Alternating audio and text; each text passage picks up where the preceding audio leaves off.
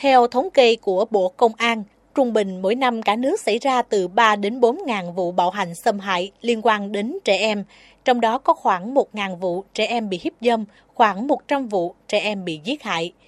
Riêng năm 2018, cả nước đã xảy ra trên 1.500 vụ xâm hại trẻ em, trong đó có hơn 1.200 vụ xâm hại tình dục, chiếm tới 82%, với trên 1.100 trẻ em bị xâm hại. Giao cấu, hiếp dâm, dâm ô, bạo hành là bốn hành vi phạm tội xảy ra nhiều nhất trong các vụ việc liên quan đến trẻ em và người chưa vị thành niên. Các vụ bạo hành, xâm hại tình dục xảy ra với mức độ hành vi ngày càng giả man, tinh vi hơn, trong khi vẫn còn nhiều bất cập dẫn đến những khó khăn trong việc xử lý đúng người, đúng tội. Theo ông Đặng Hoa Nam, Cục trưởng Cục Bảo vệ và Chăm sóc Trẻ Em, Bộ Lao động Thương binh và Xã hội, bất cập hiện nay là những lỗ hổng luật pháp khiến nhiều vụ xâm hại rơi vào bế tắc hoặc kết quả chưa thỏa đáng. Bất cập lớn nhất lại là sự thiếu nguồn lực con người và tài chính cho công tác bảo vệ trẻ em tại các địa phương. Ông Đặng Hoa Nam trăn trở. Cái việc mà bố trí ngân sách địa phương rồi cái việc mà phân công các cái ờ, cá nhân có trách nhiệm bảo vệ trẻ em đặc biệt là cấp xã phường thị trấn ấy, thì ờ, thực sự là chưa được quan tâm.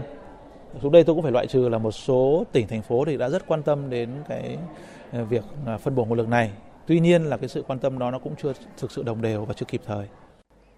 Khi các vụ xâm hại trẻ em xảy ra, báo chí bám sát phản ánh, dư luận cũng tập trung nhiều vào việc lên án, nhưng theo tiến sĩ Phạm Thị Thúy, giảng viên phân viện Học viện Hành chính quốc gia tại thành phố Hồ Chí Minh, những tổn thương rất lớn về mặt tâm lý của trẻ và gia đình trong những vụ việc như thế lại bị bỏ qua. Đây là vấn đề đáng báo động.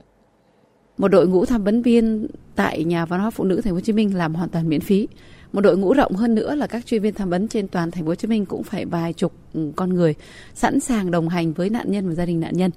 nhưng khi chúng tôi lên tiếng là chúng tôi sẵn sàng hỗ trợ thì cho đến nay cá nhân tôi không được tiếp cận với bất kỳ nạn nhân nào, bất kỳ gia đình nào. Nhiều chuyên gia cho rằng trách nhiệm lớn của việc bảo vệ trẻ nằm ở công tác tuyên truyền giáo dục vì phòng bao giờ cũng hơn chống. Tuy nhiên, hiện nay công tác này vẫn còn dàn trải, chưa đúng đối tượng nên hiệu quả không cao. Theo ông Nguyễn Văn Tính, Phó trưởng phòng bảo vệ chăm sóc trẻ em và bình đẳng giới, Sở Lao động Thương binh và Xã hội thành phố Hồ Chí Minh, việc tuyên truyền giáo dục kém đã dẫn đến hệ lụy là nhiều trẻ em không xác định được đâu là hành vi phạm tội để bảo vệ chính mình và không làm tổn hại người khác.